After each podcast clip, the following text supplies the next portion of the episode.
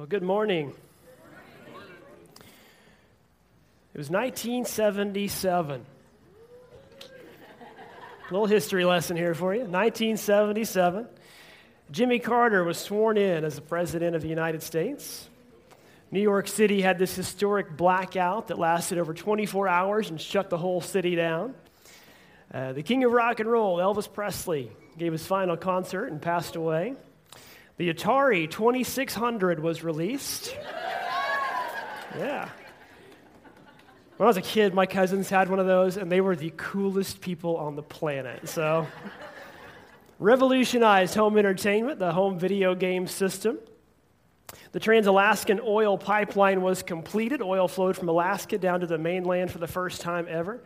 Seattle Slew won the Triple Crown in horse racing. Rocky was the best picture winner. The Eagles released Hotel California. There we go. And the U.S. population hit 216 million people. But it was something else in 1977 that happened that had this profound impact on the world. And when this happened, when this started, the world was never the same again.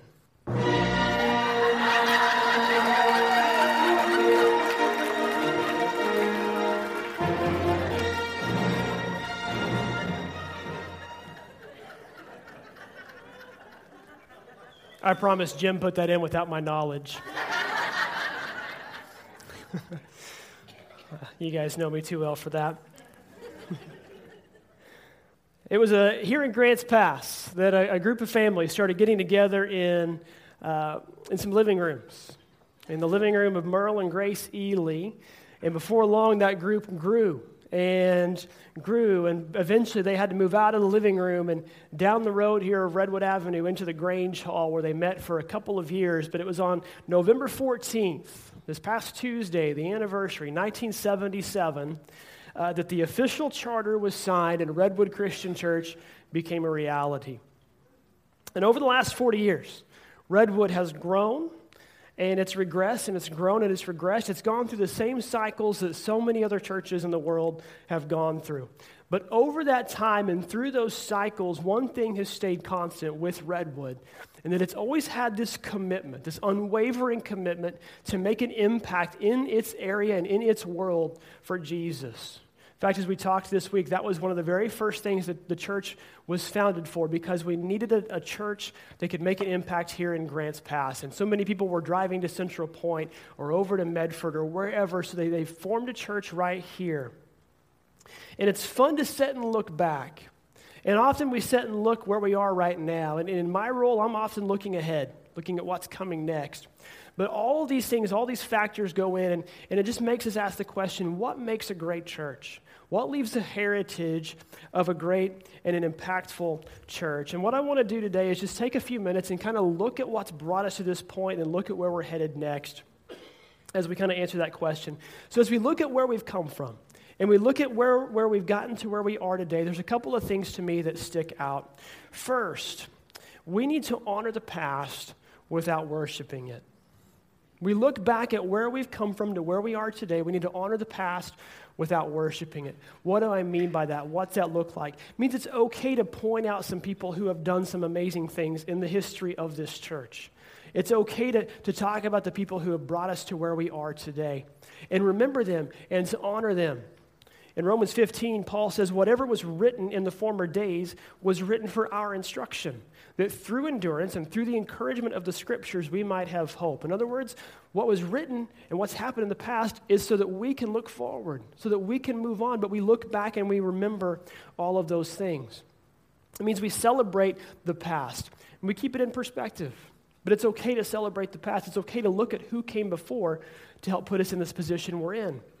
Back in the early days of the Israelites, as they were, were, were moving from, from Egypt uh, through the desert into the promised land, Moses had been leading them. And then Moses dies, and, and Joshua comes along as the new leader of the church, or new leader of, of the nation of Israel. And it would have been easy for, for Joshua to say, Hey, I'm in charge. Forget about Moses. I'm in charge now. He was great, but he's gone. Now it's me. But he tells the uh, Israelites this Joshua chapter 1. He says, Remember the word that Moses, the servant of the Lord, has commanded you, saying, The Lord your God is providing you a place of rest, and he will give you this land. He looks back and he remembers. He doesn't say, hey, he's gone, forget about him.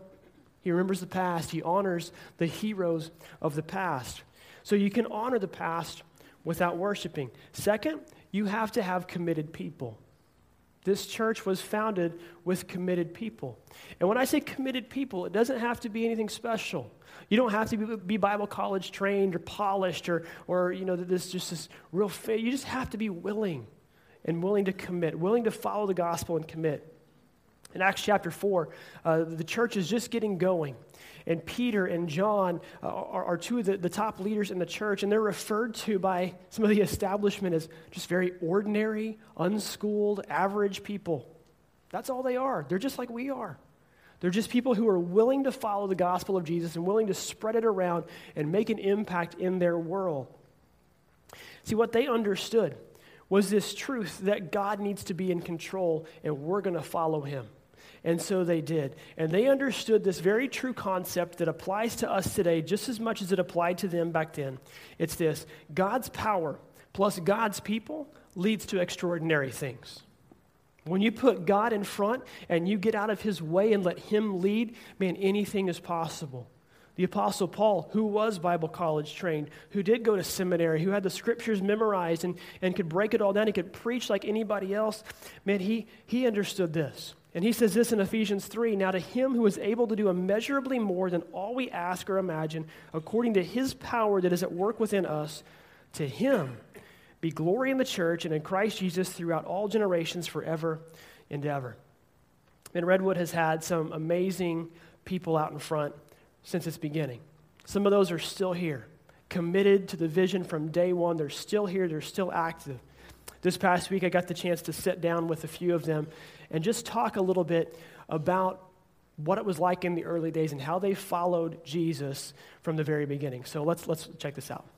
We're sitting here at, at Redwood Grange Hall where the church really kind of got going. Started in some living rooms, but then it, it met here and uh, with some of the, the, the founding members as well too. So what I want you to do to start off, just say your name and 35 years ago what you were doing for a job or what you were doing in life, just just uh, to kind of set the base for where we're at today. So, uh, Grace, we'll start with you. I am Grace Ely. I was working for McGregor's Hallmark, and I was serving on the school board. Okay. Merle Ely, and I was uh, self-employed. Chet Booth, and uh, I worked X-ray equipment, building, design. I'm Ed Onby. Um, I was an excavating contractor, and Merle Ely taught me everything I know. and still don't know it. Yeah, yeah, still working on it. I'm Shirley Onby, and um, I was his bookkeeper for a very short time, and raising kids. I'm Karen McCormick, and I was working for the post office, and it was a substation on Redwood Avenue. Jack McCormick, and I was a plywood mill worker. Yeah. I'm, I'm curious too, before we, we go on with this, how many of you guys became Christians or gave your life to the Lord here?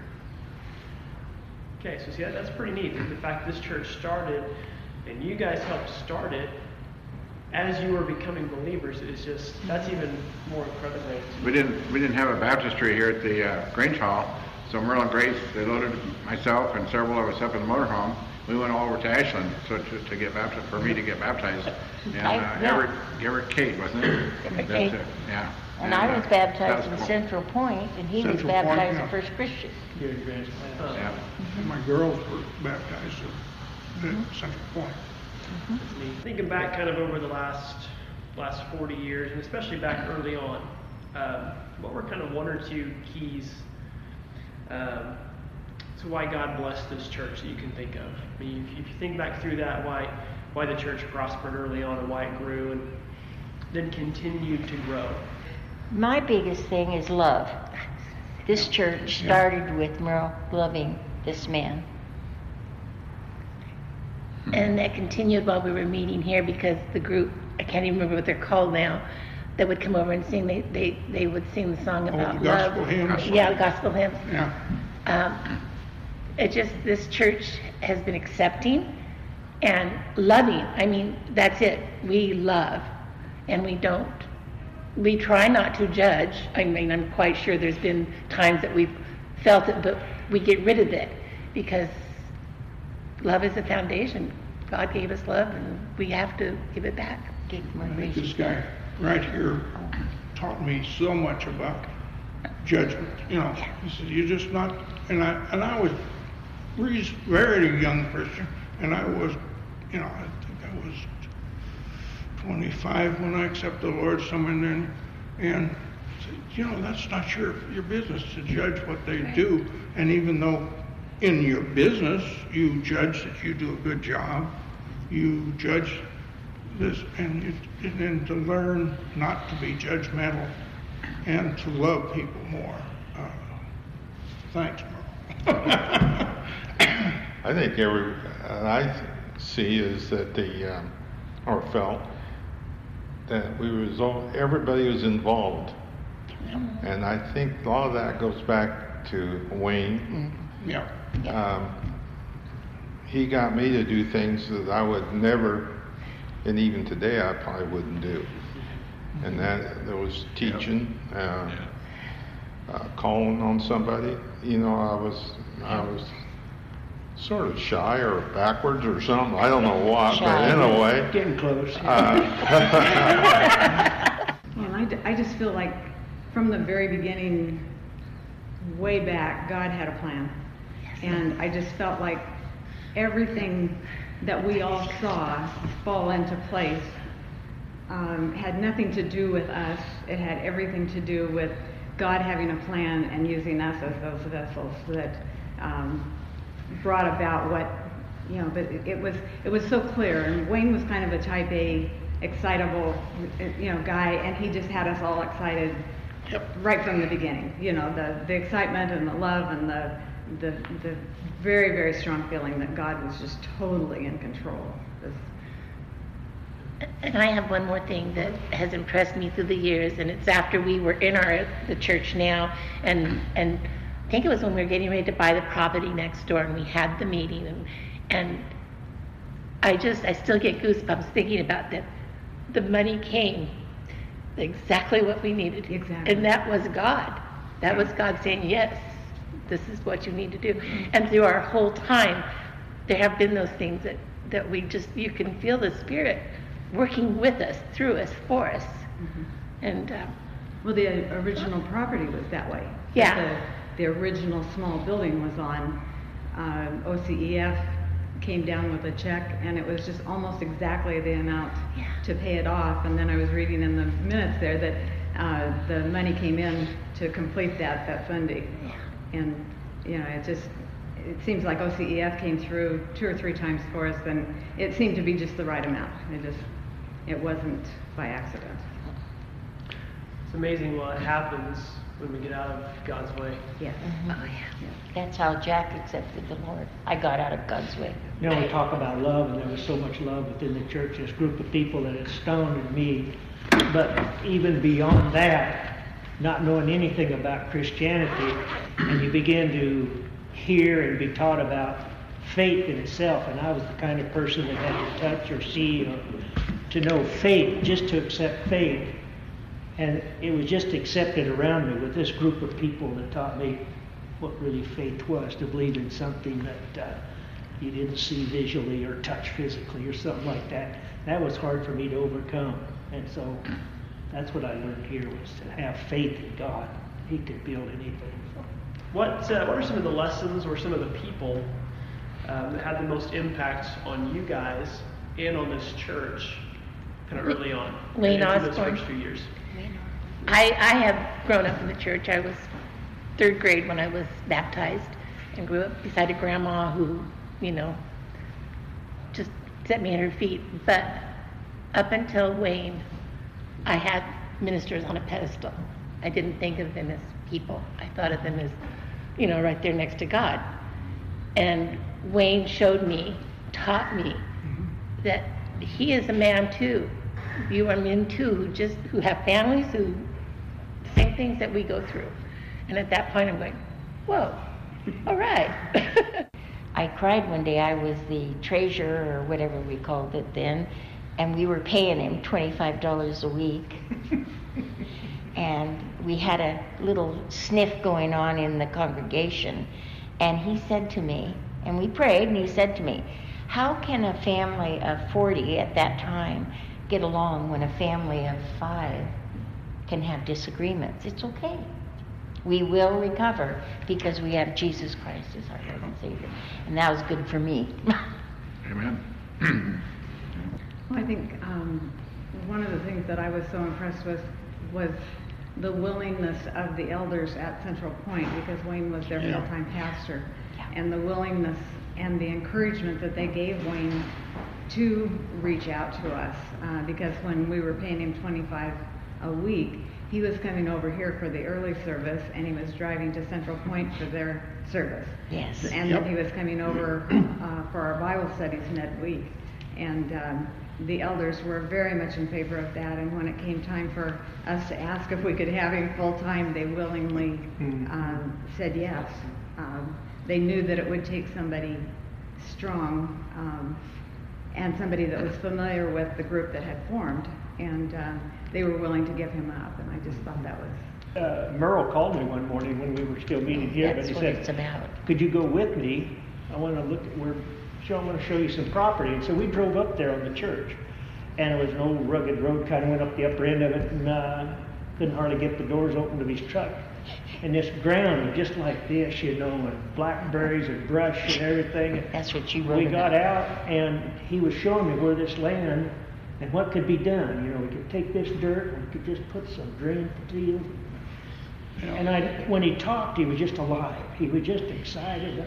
And I couldn't, you know, I said, and we were meeting down here and we couldn't even pay the preacher sometimes, you know, and they're talking about buying land and building a church. I said, I didn't say it, but my mind went, you're crazy, you know, things like that. He don't told happen. me you were crazy. It was- just think they could pull something like that off was just out of the world. You know, they're just wishing I and uh, you and I were I said it's, bottom of that it's, it- it'd be impossible. And then I like, Dad, we'll just look around. You know, it wasn't impossible for God. Yeah. One thing I'd like to mention that uh, Clarence Snyder was a, a great person uh, back years ago. He used to spend, oh my gosh, days and weeks out there working on the church, you know, and we were building the church. And he was out there on this big roller compactor, and we was putting granite in inside. We had the kind of the foundation uh, blocks around the edges, and we was rolling the granite out there and get it all compacted, get ready for concrete, and then in the area where the sanctuary is now. And and uh, I, I guess he was probably sleeping or daydreaming or something, and he just rolled right through the foundation of the wall and go right over top of it, just smashed it. And Of course, you know, he felt so bad. You know, of course, we all just laughed and laughed and laughed, you know, and it was all repairable, you know. Grace mentioned something to me the other day about those very first few meetings in, in their house, how mm-hmm. was.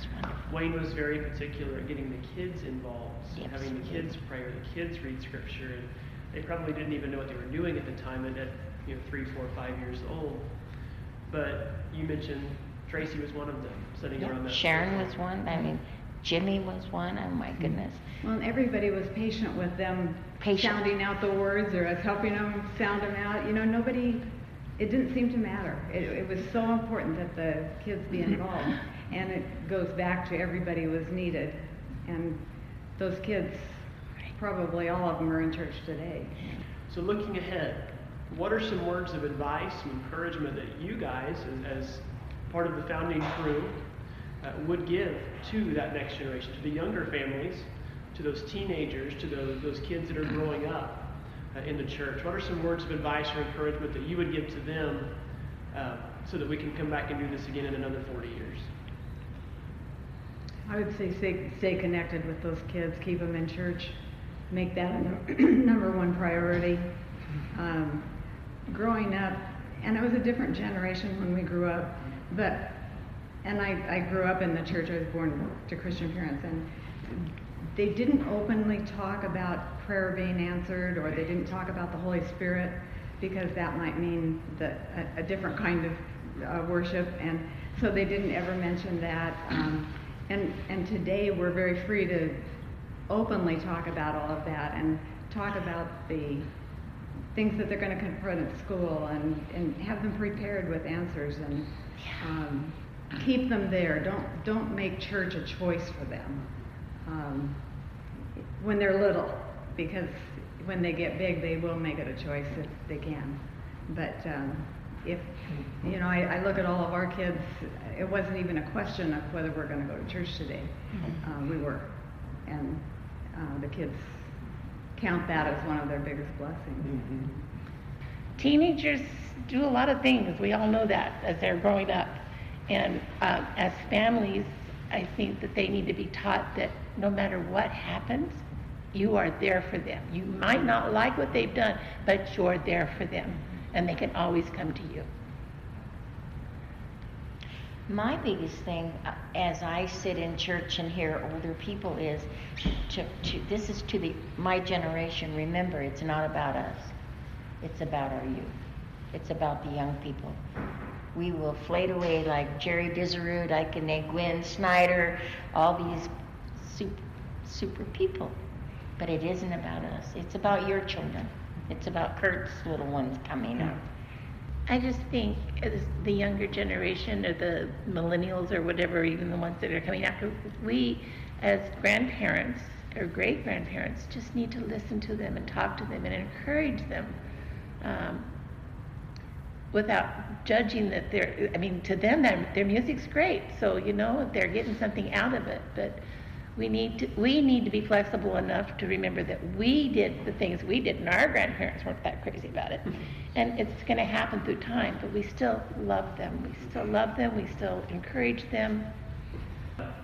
I do want to thank you guys for number one taking the time to do this today, uh, but number two just for your faithfulness to the church from the very beginning, uh, knowing that there were some some hard times early on, and, and there were some times to grind it out. And, and I think Jack, you said it earlier. Uh, can you pray, pay the preacher this week?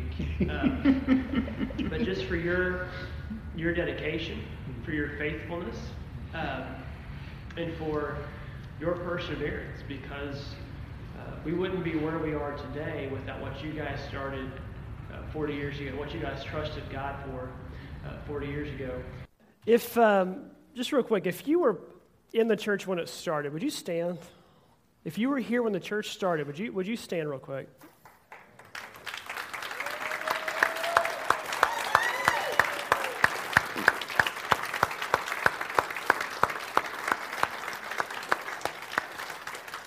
That's, uh, thank you guys, you guys can have a seat. It, it's, uh, you know, I got, got to meet with, with seven out of that crew, and, and we sat down at the Grange Hall last uh, Wednesday morning for about an hour and a half.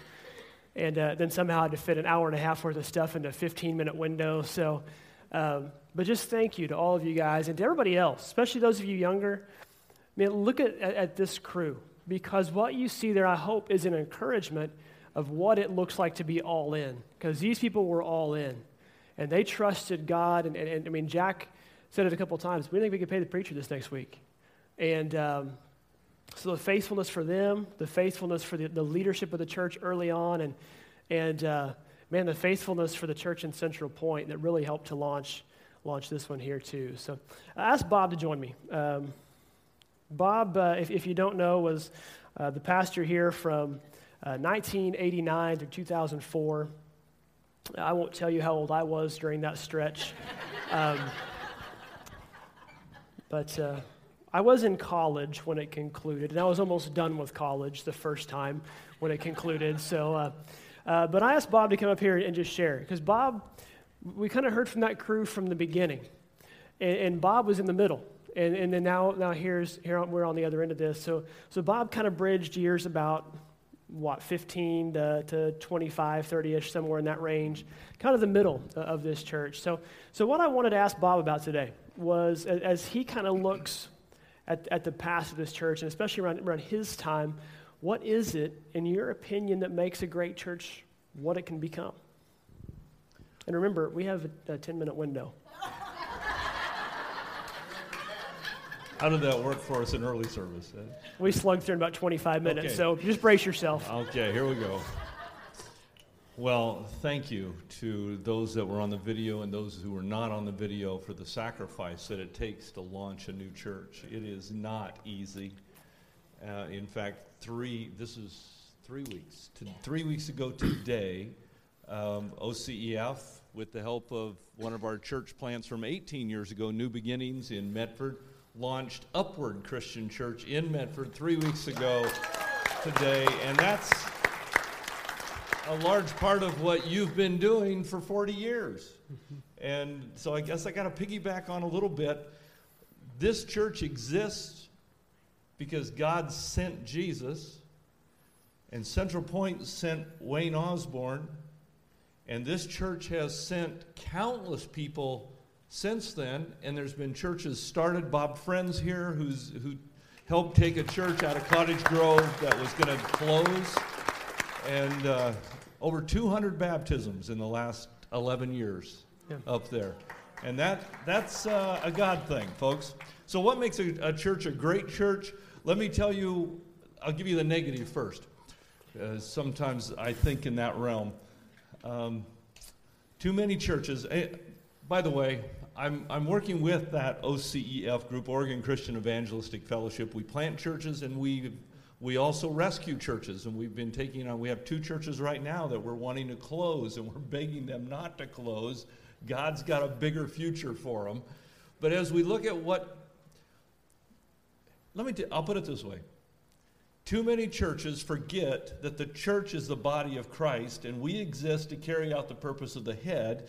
And so many times, people, when people get together, we forget that and we start thinking that somehow this is going to be a great club. A club exists for the wants, needs, or whatever of the members.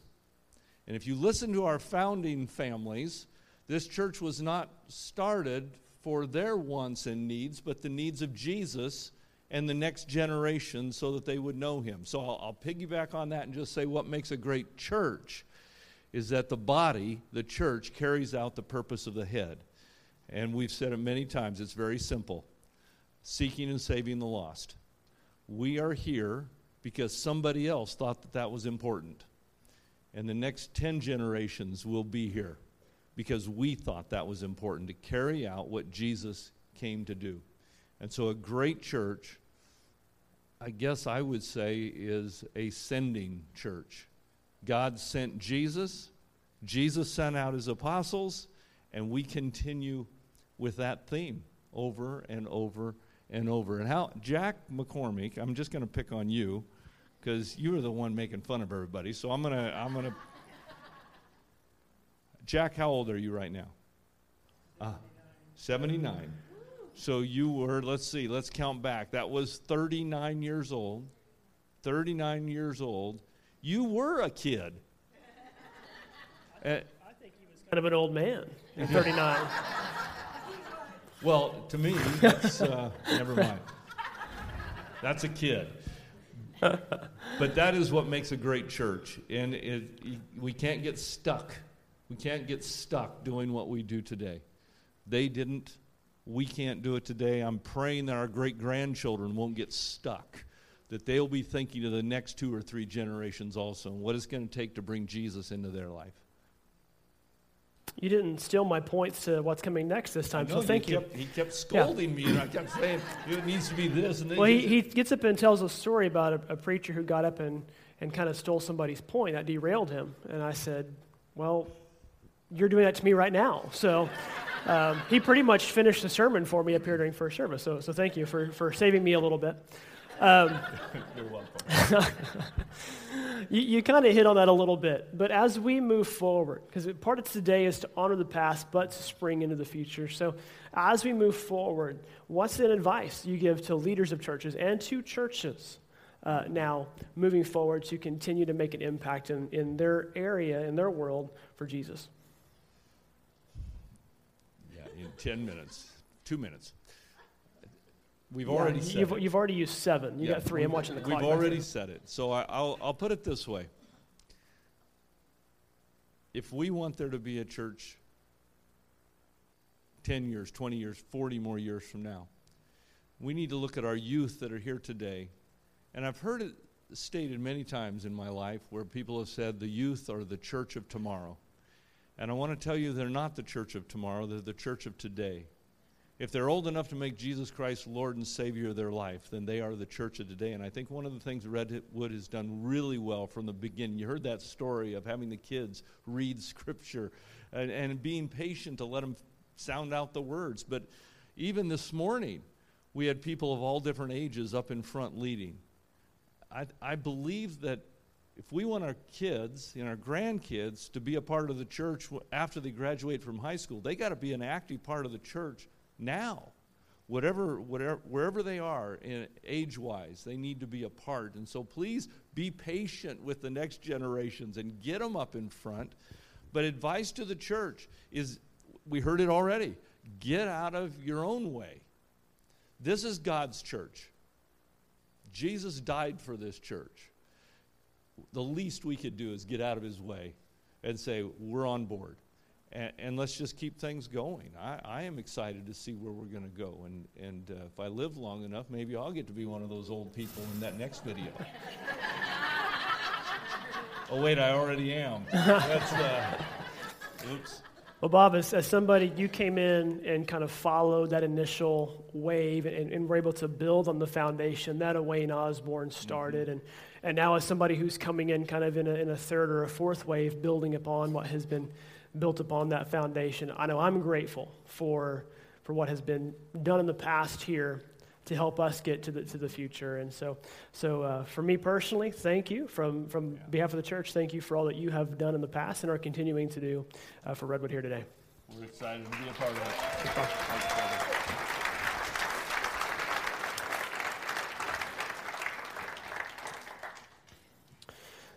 So as we, we look forward, kind of talking about the past a little bit, but I want to take a couple minutes to wrap up today and just talk about where we're going and how we're going to get there. More particular, how we're going to get there. Uh, because as, as where we're going, that's kind of what God's going to reveal to us in the future. But we've seen there's an incredible foundation here. Uh, some incredibly faithful people and some incredibly committed people here. And, and my hope is that another 40 years pass, that there's a new generation, a new crop of people coming in and doing this same thing. And what they're honoring, what they're celebrating, is what this generation has, has helped them accomplish. And I'll be honest, I hope the next pastor that follows me is able to take this church beyond what I can do. And the next guy that follows him, and the next guy, just so on and so forth. And that our kids that come up through this in the next generation thrive to a level that we can't even imagine because of what this generation has helped to lay the foundation for because we're following a pretty good foundation already. How do we do that? How do we grow and become a great, successful church in the future? I'll be very honest. If I had the answer to that, I'd probably have a best selling book out because every pastor in America would want it. We don't know. But here's what I can tell you we're going to do moving forward. As long as I'm here, as long as, as the leadership we have is going, here's what we're going to do moving forward to, to try and grow and continue to become a great church. Number one, we have to have a clear vision. We have to have a clear vision. Uh, we say this on a regular basis. Our mission here is to help people say yes to their next step, whatever that might be wherever you are, if you're visiting with us, we believe that, that we're all on this walk with God and we all have a step to take. Maybe your next step is your very first step. Maybe your, your, your, next step is saying, okay, I think I'm interested, Jesus, I'm going to follow you. Maybe you've been walking for a while and your next step is baptism.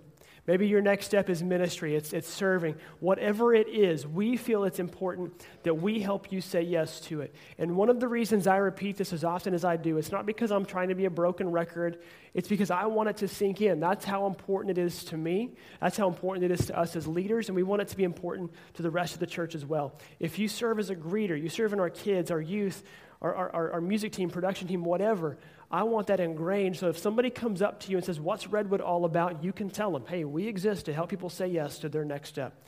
And it just trickles down.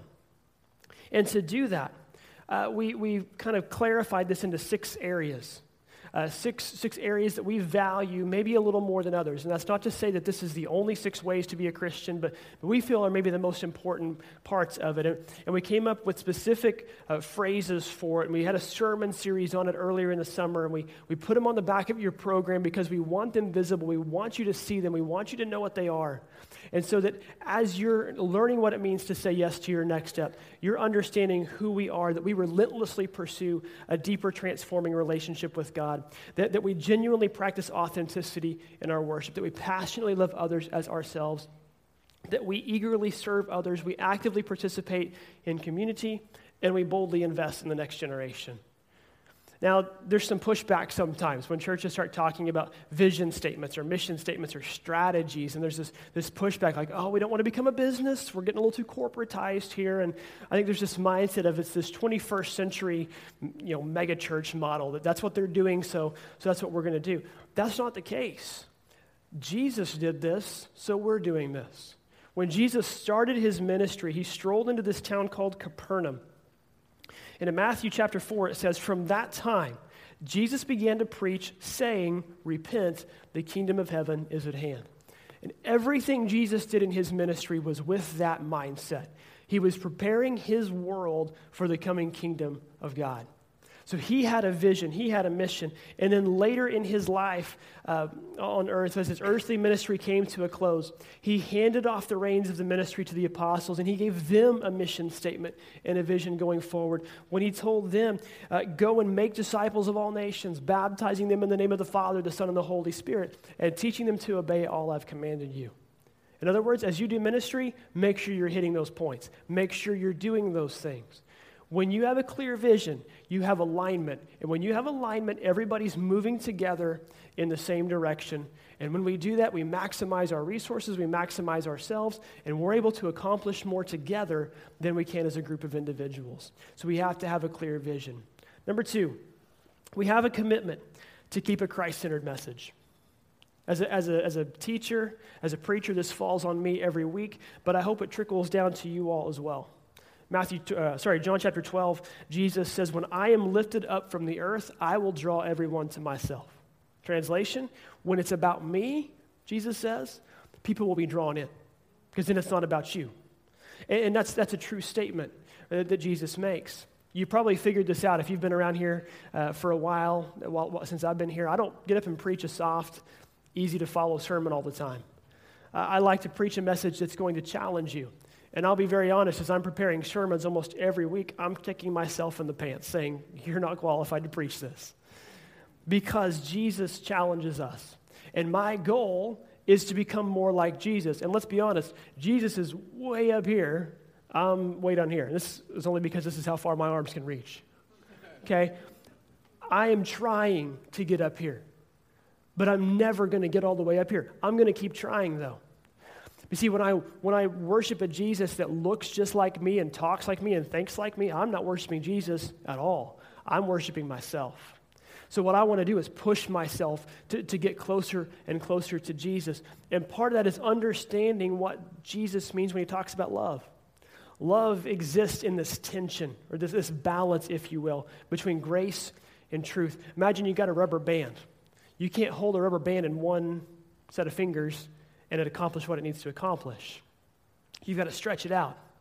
And on one side, you've got grace. On one side, you've got truth. And love exists in the balance of that and the tension of that. If I preach a message that's nothing but truth and no grace, I'm preaching legalism.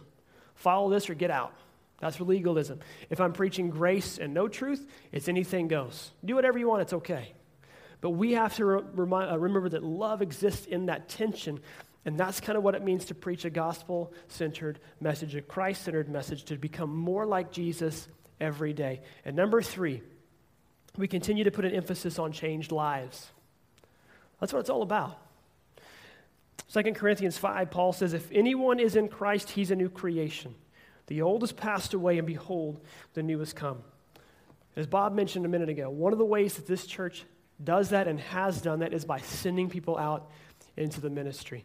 I ask this too. If you, once upon a time, were a part of this church or were on staff at this church and you've gone out into ministry in other areas, would you stand?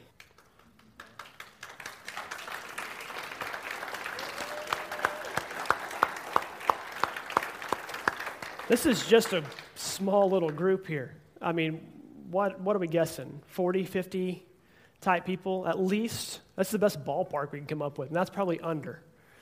Like at least 40 or 50 people over the history of this church have been sent out into ministry. Uh, Bob talked about uh, the church over in Medford. They basically said, okay, one third of you guys, you're going to go launch this new church. Man, that is faith. That is amazing. If we do that, I'm handpicking the third that leaves. But if we, I'm sort of, I'm, I'm sort of joking with that. You notice who's laughing? The pastors in the room.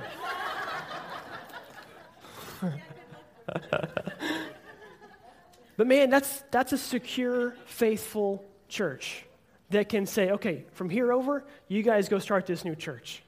Because we know we can be more impactful in two places than in one. Man, that's amazing.